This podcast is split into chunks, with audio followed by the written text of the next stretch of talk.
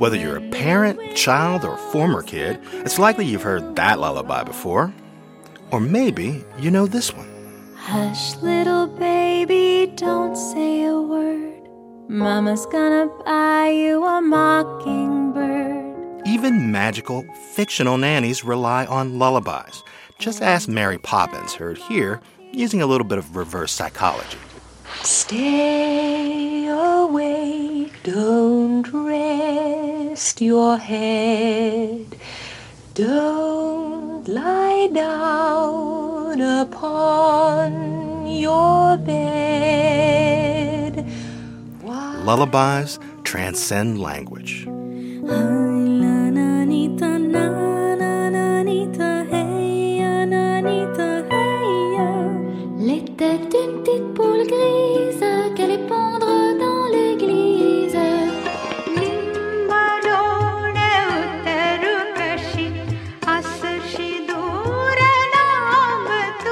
They've even made it all the way to Carnegie Hall in New York City.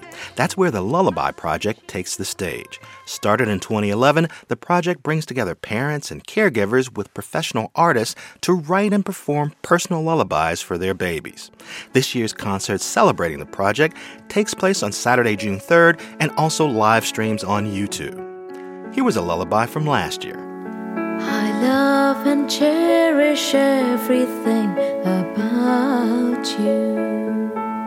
We work with amazing, amazing musicians who are really sensitive people and who really know how to connect with parents and families, but who also are really flexible musicians and can let parents guide them through the process.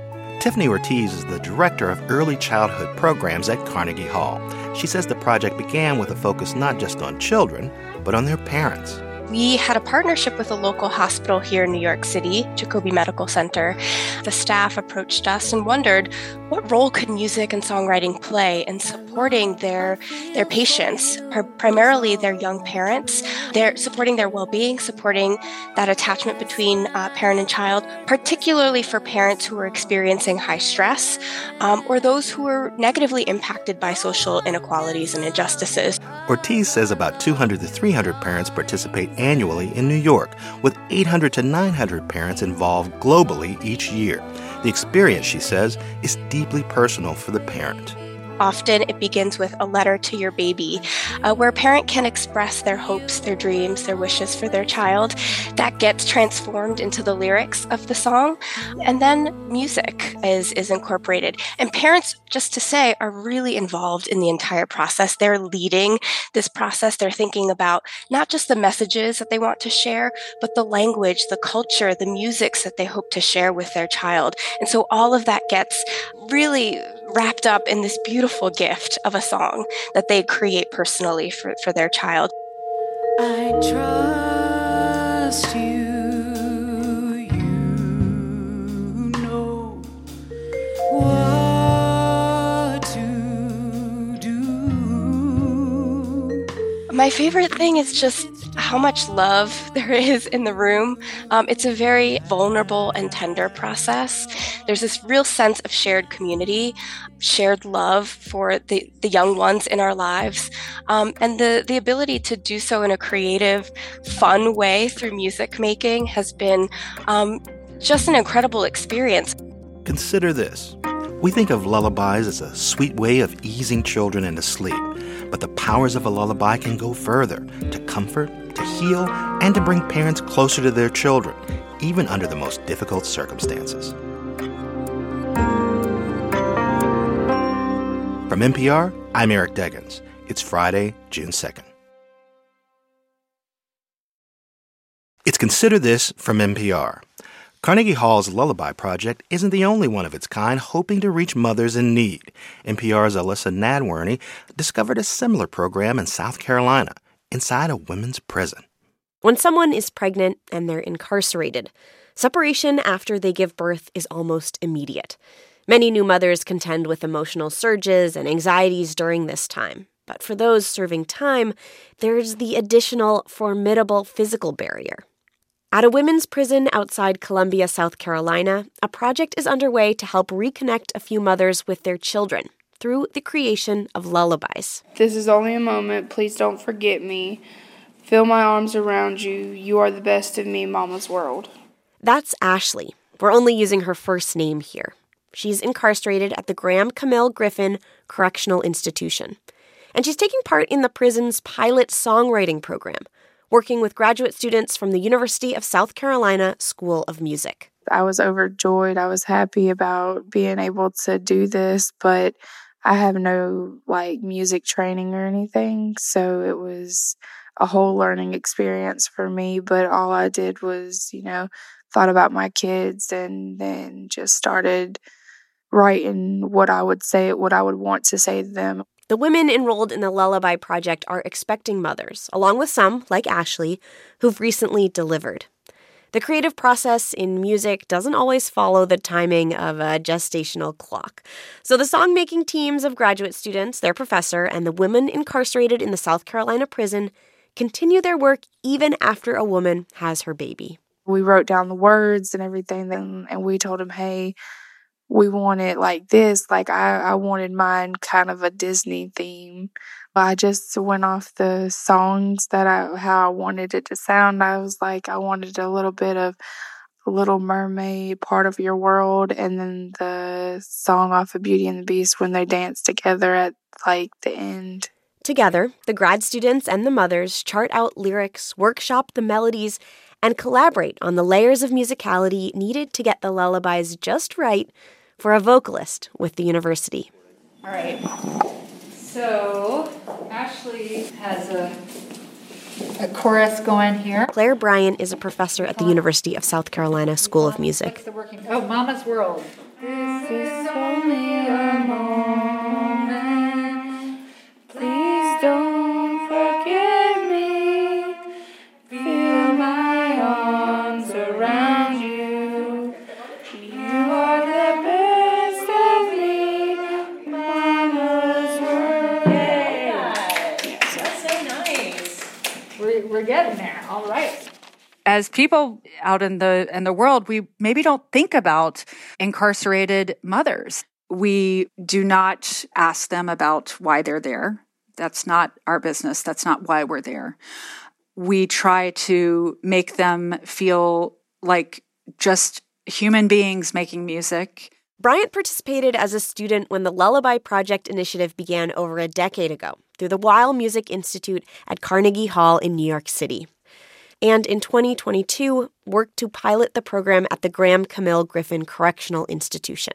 Incarcerated people will be coming back to our communities. They will be part of our society. They are part of our society. They are human beings. And who do we want coming back? And how do we want them to spend their incarceration? Ashley has 5 children, including her most recent. She says the hardest part of this is being away from them as she counts down the days till her parole or release. And she says the good graces of the students is not lost on those serving out their sentences. They could be volunteering anywhere else, like an elementary or something, but they took their time to come to a prison. And even though we are here for crimes and we are sitting here being punished and everything, we're still human and we still have families that care about us, and everybody makes mistakes and we're here paying for our mistakes. So any mother out there that has kids and they're your world, let them know it. Gabe and Izzy, y'all mean so much. Not enough words can describe how much. Y'all are Mama and Daddy's world. We will always be here for you through the ups and downs. You will never have to question how much you are loved. Please slow down. Don't grow up so fast. Y'all are our hearts, Mama and Daddy's world. This is only a moment. Please don't forget me. Feel my arms around you. You are the best of me. You are loved. That was the musical Lullaby, co-produced by Claire Bryant and her students at the University of South Carolina School of Music, and co-written by Ashley, a mother of five serving out her sentence at the Graham Camille Griffin Correctional Institution in Columbia, South Carolina.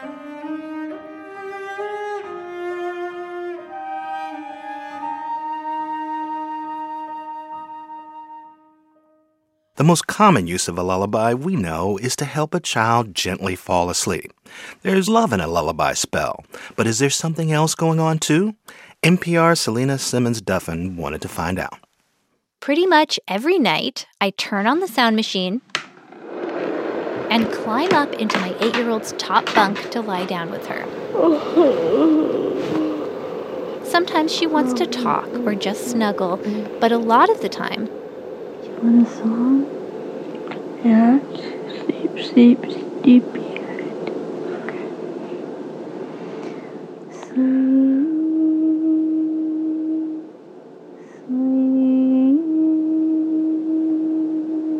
This is a favorite lullaby from the Music Together class she took when she was younger. Just about 90 seconds later,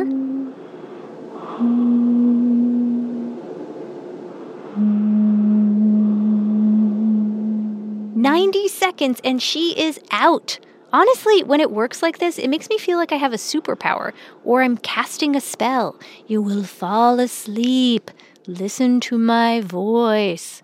It does fill me with wonder, but it also makes me curious to understand what's happening and why. So I called Professor Tiffany Field of the medical school at the University of Miami. When you look at lullabies, they're all slow and rhythmical. That can help calm children's thoughts, she says, so they can lull themselves to sleep. She did a study of toddlers and preschoolers taking naps in the university nursery. The teachers played classical music at the beginning of nap time. With the toddlers, there was a 35% faster sleep onset.